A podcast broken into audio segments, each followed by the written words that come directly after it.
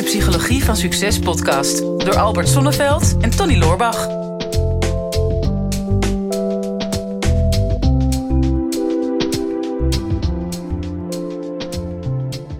Nou, Tony, daar zijn we weer. De hoeveelste uitzending inmiddels? 72 of 73? Ik denk 73. Ja, ja, dat eh, moet je ook niet zo spontaan aan mij vragen. Dat weet ik niet. Ik ben heel slecht met cijfers. Ja, nou, ik, ik heb toch wel een persoonlijke vraag aan jou. Want nou, we zijn natuurlijk al zo lang bezig, al anderhalf jaar. Ik weet niet of dat lang is, maar in ieder geval best wel lang.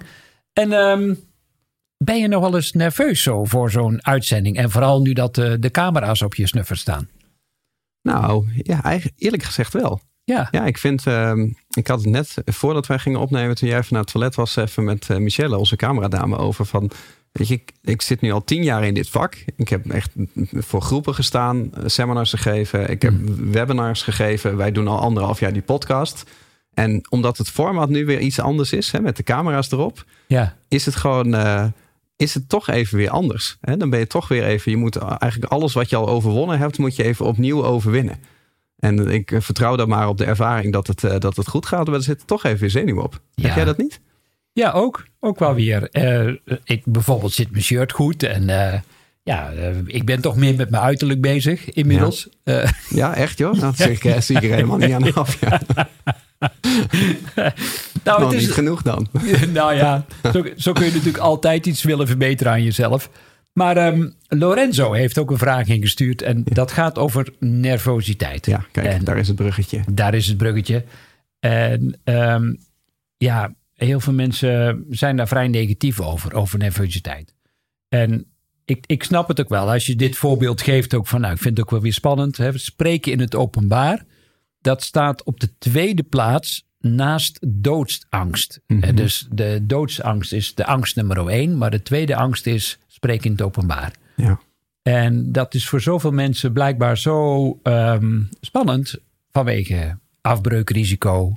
Wat zal, wat zal de wereld er wel niet van, ze, van vinden? Houden ze wel van mij? Mm -hmm. um, ben ik wel goed genoeg? Al die vragen die komen daarbij op.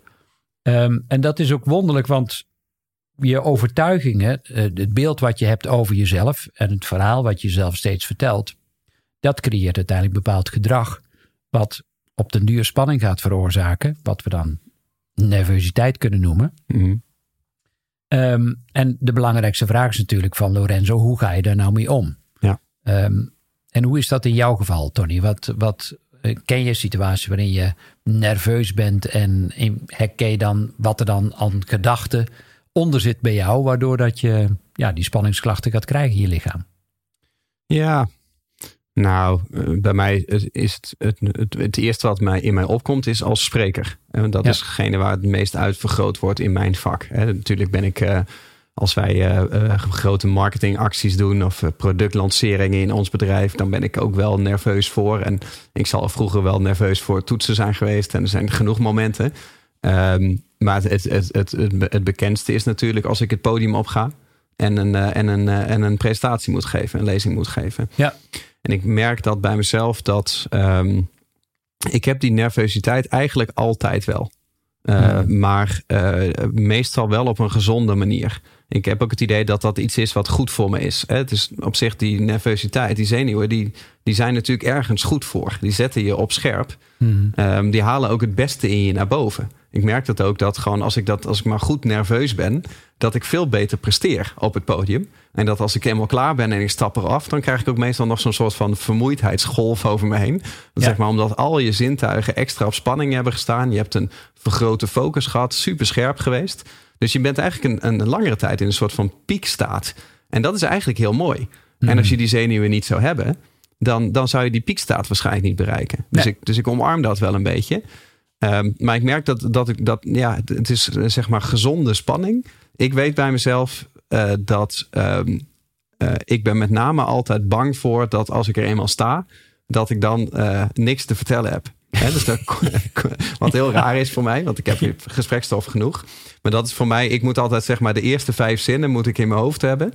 Uh, en dan gaat, het, dan gaat het goed. En als ik dat niet heb, dan loop ik het podium op en dan ben ik ook meteen volslagen blanco. Ja. En dan ga ik altijd beginnen met hele rare opmerkingen. Dan maak ik grappen die niet kunnen of ik zeg iets, of zeg iets doms. Oké, maar dat is toch niet alleen op het podium. eh, Want ik heb jou Nee, nee, nee, tijdens nee. de podcast ook wel eens regelmatig op kunnen betrappen. Ja, maar dan bereid ik dus de eerste vijf zinnen niet voor. Nee. Ja. Nou ja, dus dat is al de eerste belangrijke les, eh, Lorenzo. Dat nervositeit helemaal niet erg is. Sterker nog, eh, je hebt het ook nodig om te kunnen presteren. Iedere topsporter weet dat, iedere artiest. Ja, als je een prestatie wil, wil leveren, dan maakt je lichaam zich daar helemaal klaar voor. Ehm, er wordt adrenaline vrijgemaakt. ehm, de bloedsuikerspiegel wordt opgejaagd. Nou, kortom, je hebt voldoende brandstof in je lijf om te kunnen presteren. Waar gaat het vaak mis? Wanneer het chronisch wordt en, Mhm. en een chronische nervositeit hebt. Hoe je daarmee om kunt gaan, is, is voor jezelf een veel realistischer beeld maken van de wereld. Want ja, ehm, de eerste vraag die je jezelf kunt stellen als je regelmatig nerveus bent. Wat voor verwachtingen heb ik van mezelf? Of wat denk ik dat de eh, wereld van mij verwacht? En hoe reëel is dat eigenlijk? Mhm. En 9 van de 10 keer heb je dan super onrealistische verwachtingen. En die worden perfect onderuit gehaald. Bijvoorbeeld een mooie methode is Byron Katie. Vier vragen die je leven kunnen veranderen. Een Mhm. mooi boek trouwens.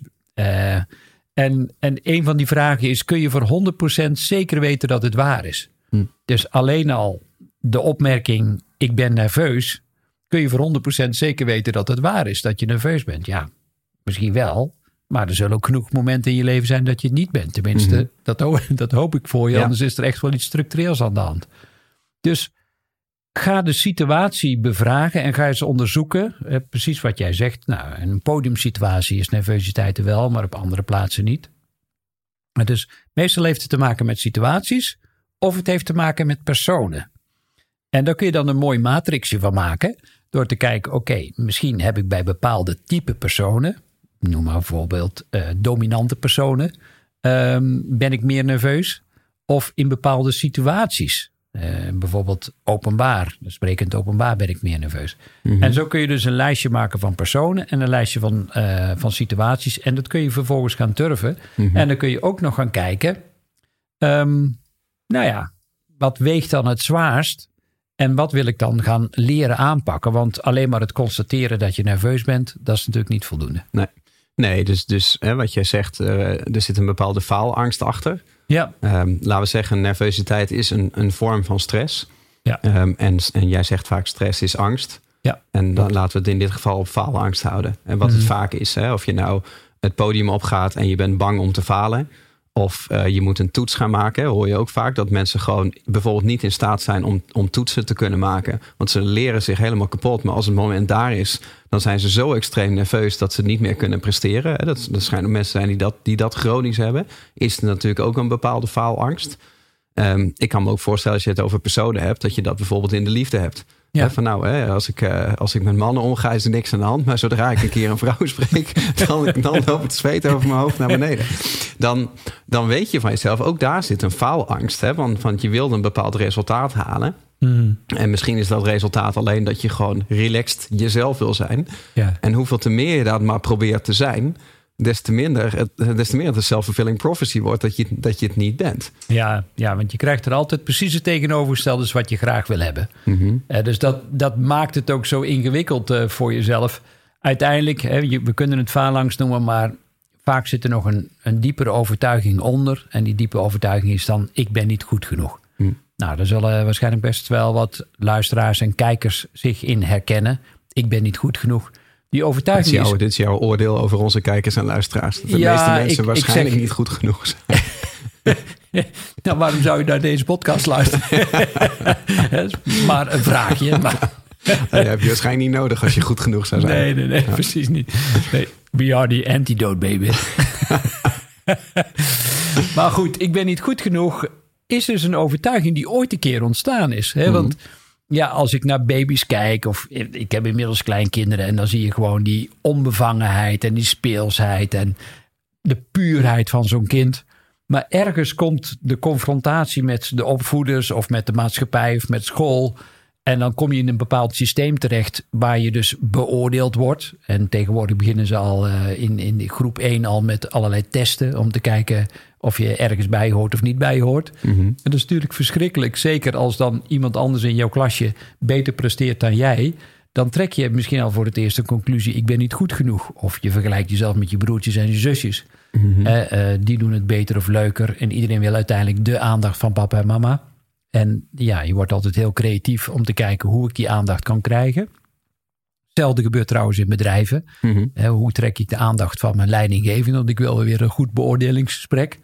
Dus hè, misschien de een door heel stil en, en timide het werk te doen. De ander juist door heel joviaal te zijn en altijd te trakteren op het werk. Mhm. Maar we hebben allemaal zo onze eigen strategieën om het, ja, het gevoel te geven van ik ben goed genoeg aan jezelf en aan je omgeving. Ehm, maar is dat, van waaruit doe je dat? Want als daar ergens een discrepantie is, dan ontstaat spanning en nervositeit. Want je, je probeert dus meer te presteren dan wat misschien de situatie van jou vraagt. Mhm. Dus de eerste vraag is, hoe realistisch is dat? En de andere vraag is, maar wat is nou werkelijk jouw behoefte? Als je nerveus bent, kun je dus heel sterk inzoomen op die angstkant, maar je kunt ook kijken naar je verlangen. Mhm. Wat, wat zou ik nou, wat is nou voor mij een situatie? En hier komt een, een heel mooi woord, dat heet veilig. Mhm.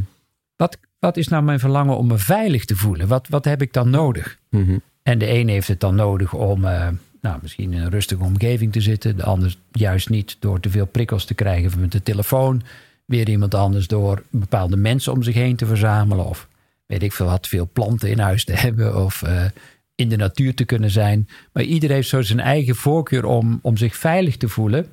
En durf je daar ook aan toe te geven. Mhm. Want als je dat niet doet, als je geen omstandigheden van veiligheid voor jezelf kunt creëren, ja, dan kan het lichaam ook niet ontspannen en het resultaat is nervositeit. Nou, het is, op zich is dit interessant. Ik zit tussendoor, eh altijd als jij aan het woord bent, dan ben ik gewoon een beetje over mijn eigen leven aan het mijmeren. dan probeer ik een beetje de patronen te herkennen. Maar kijk, ehm, ik haal dan mijn, mijn, eh, mijn eh, sprekersvak aan, omdat het daar natuurlijk erg wordt uitvergroot. Ehm, en ik merk van, het, het zit eigenlijk precies daar. Hè? Je, bent, je, je hebt een bepaalde angst om te falen. Ja. En, en dat, dat hangt samen met ik ben niet goed genoeg. Want hè, je komt het podium op, je gaat een verhaal vertellen... en je bent bang dat mensen het verhaal niet goed genoeg vinden. En dat is, dan zou je gefaald hebben. Ja. Of dat jij je eigen verhaal niet goed genoeg vond... omdat je beter had gekund. Hè? Dan val je daarin. Maar daar, daar, zit, die, daar zit die angst. En ehm, we zeggen wel eens, hè, stress is angst. Maar angst, angst is ook stress. Hè? Angst kan ook tot een bepaalde stress leiden. Ehm, en wat ik vaak merkte is dat op het moment dat je op, bijvoorbeeld op zo'n podium staat... en, en die angst die gaat het, het overnemen...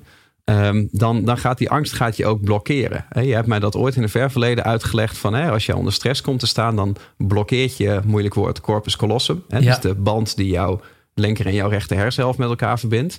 En daar zitten eigenlijk alle verbindingen tussen die linker en die rechter hersenhelft. En als die blokkeert, dan schiet je terug in de hersenhelft waar jij het meest comfortabel bent. En in mijn geval was dat altijd de, de analytische linkerhelft. Hè, die, Waarom verbaast me dat dan niks? ja, maar, maar dan, dan ging ik zeg maar, dan stond ik op het podium en dan raakte ik gestrest. Want dan zag ik bijvoorbeeld de klok. En dan dacht ik ineens van oeh, ik ben te lang bezig. Ik, ik loop uit. Ik ga het niet halen. En dan was er stress. Dan blokkeerde ik. En dan schoot ik in mijn linker hersenhelft. Waar mijn analytische kant zat. En ook mijn gevoel voor tijd zit daar. Waardoor ik gewoon ging jagen tegen die klok. Dus ik probeerde mijn slides af te draaien. En ik mijn verhaal te vertellen. Maar de rechter hersenhelft. Waar zeg maar de creativiteit zit. En de empathie zit. Die, die was er dan niet meer. Dus dan heb je niet meer het gevoel voor de zaal. Ehm, eh, de, de, de, ruimte om te improviseren. Het geestelijk vermogen om je verhaal aan te passen. Door het in te korten bijvoorbeeld. Dat heb je dan niet meer. De dan wordt het ja. één lange sprint naar het einde. eh, waarmee het eigenlijk een self-fulfilling prophecy wordt. Hè? Dus dan, dan lever je dus niet je beste werk. En ehm, jij leerde mij altijd van als je dat merkt, dan kan je op het podium moet je gewoon gaan bewegen. Hè? Want als je beweegt, dan gaan die Hersenhelften wel weer ja. samenwerken. Ja. Ja, gaat die corpus callosum weer open. En ik denk van dat is dan op het podium, daar kan ik, ik kan er nog mooi heen en weer lopen. Maar Ja. als jij een toets zit te maken en dat merkt van hé, ik, ik blokkeer, dan kan je natuurlijk weinig kant op. Of als jij op een eh, spannende eerste date zit en er komt iemand binnenlopen. In ons geval eh, een mooie vrouw, waarvan wij denken van oeh, dit is even veel beter dan waar we ons op hadden voorbereid. Dan kan het ook zijn dat je gestrest raakt en, dat, je, en dat je blokkeert. Heb je daar iets voor? Want Oh, absoluut. Om dat los te maken. Om, weer, nou, om dat vertrouwen weer te krijgen. Want ik Ja. merk met spreken gaat het ook over vertrouwen. Hè? Als ik Mhm. een verhaal instudeer. Ehm, en, ik, en ik zou het regel voor regel oplezen. En ik weet er op een gegeven moment niet meer één. Dan raak ik in de stress. Ja. En dan, dan is het klaar. Ja. Maar als ik niks instudeer en ik vertrouw mezelf erop dat ik het weet. Dan hoef ik alleen maar, daarom doe ik altijd de eerste vijf regels. En de rest is het vertrouwen. En zolang ik het gewoon vanuit vertrouwen doe, dan kan er geen, dan kan er geen stress zijn. Nee. Nee. Je hebt ook altijd mooi de quote van Martin Luther King aangehaald. Angst klopte op de deur.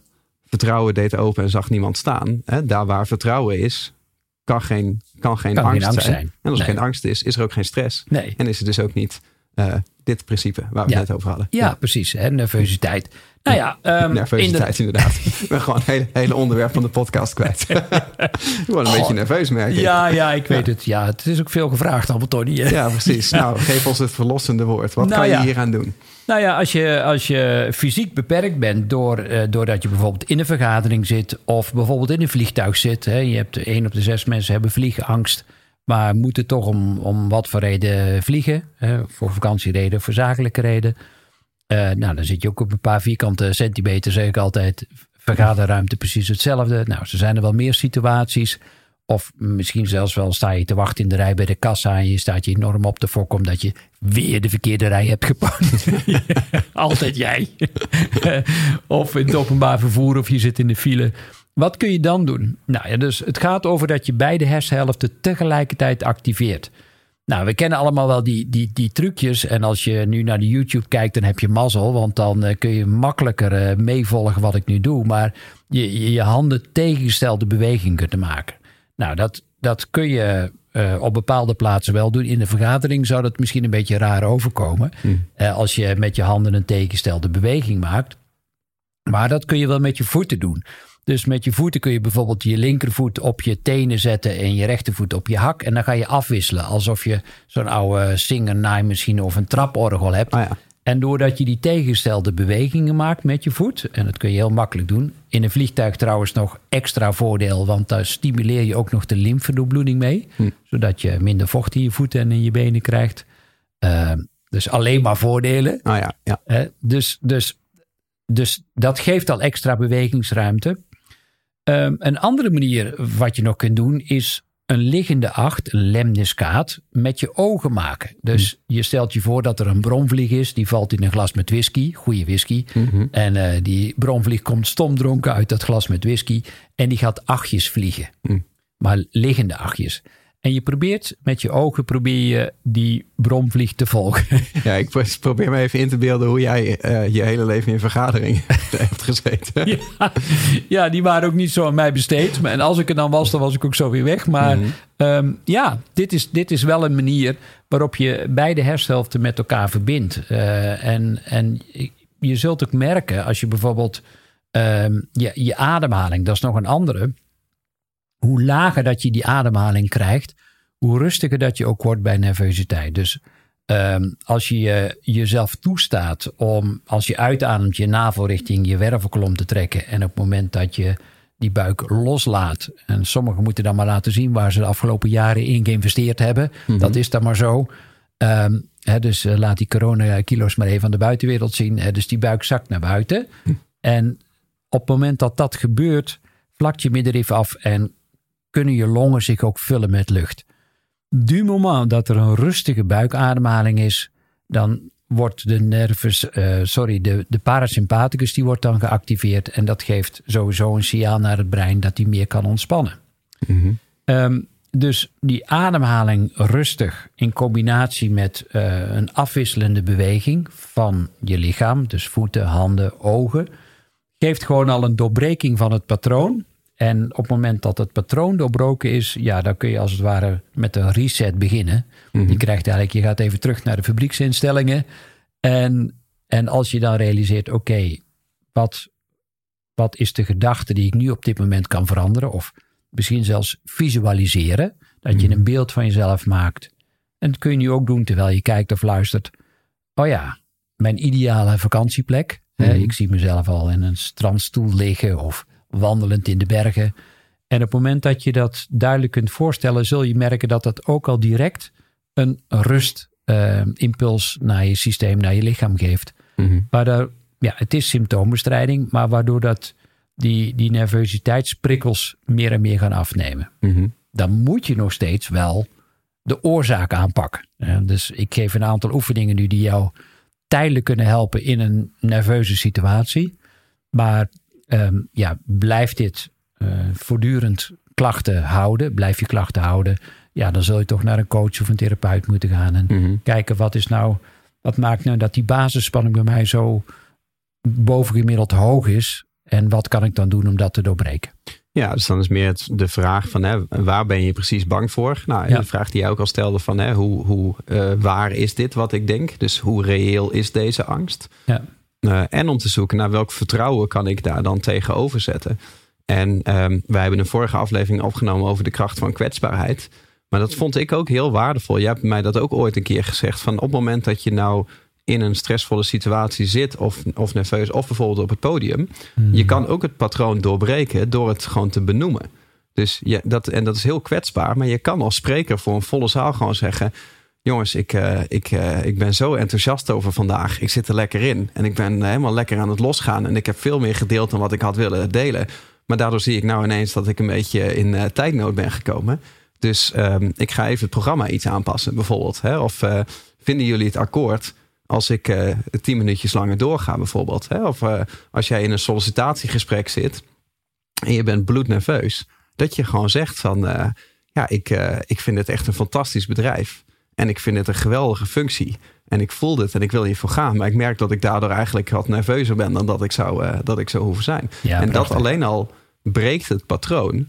Ja. Ehm, en laat een bepaalde kwetsbaarheid zien waar, waar echt een verbinding uit voortkomt. En dan wordt, dan wordt het juist een wapen. Ik zou je meteen aannemen, Tony, sowieso. Ja, dit, ik heb dit eh, goed voorbereid. Ja, hè, zo. Nee, maar ja, ik heb veel nerveuze eh, sollicitaties gehad van mensen die bij mij kwamen solliciteren. En als iemand zoiets zou zeggen, dan zou ik wel echt daarvoor smelten. Ja. Maar ik zou dan als interviewer die persoon ook gerust kunnen stellen van... hé, hey, ja, weet je, je cv spreekt voor je. Hmm. Eh, je bent een hartstikke leuk persoon. Dit gaat allemaal goed. Weet je, je, hebt, je hoeft nergens eh, zorgen over te maken.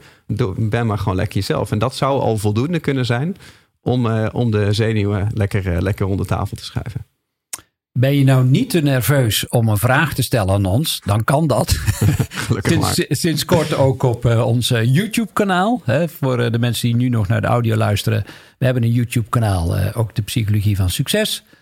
Ehm, en daar zit een linkje in, in de omschrijving. En daar kun je sowieso eh, op klikken. En dan zorgen dat je een vraag stelt. Wij eh, pakken de leukste, de meest originele en de allerbeste vragen. Niet bang zijn. Pakken we eruit voor je. En eh, ja, je kunt ons natuurlijk ook sowieso een aantal duimpjes geven. Je kunt je abonneren. En eh, wij zorgen dat we met evenveel enthousiasme volgende week ook weer voor jou, zowel op YouTube als op alle audiokanalen, te horen zijn. Dit is de Psychologie van Succes podcast door Albert Sonneveld en Tony Loorbach.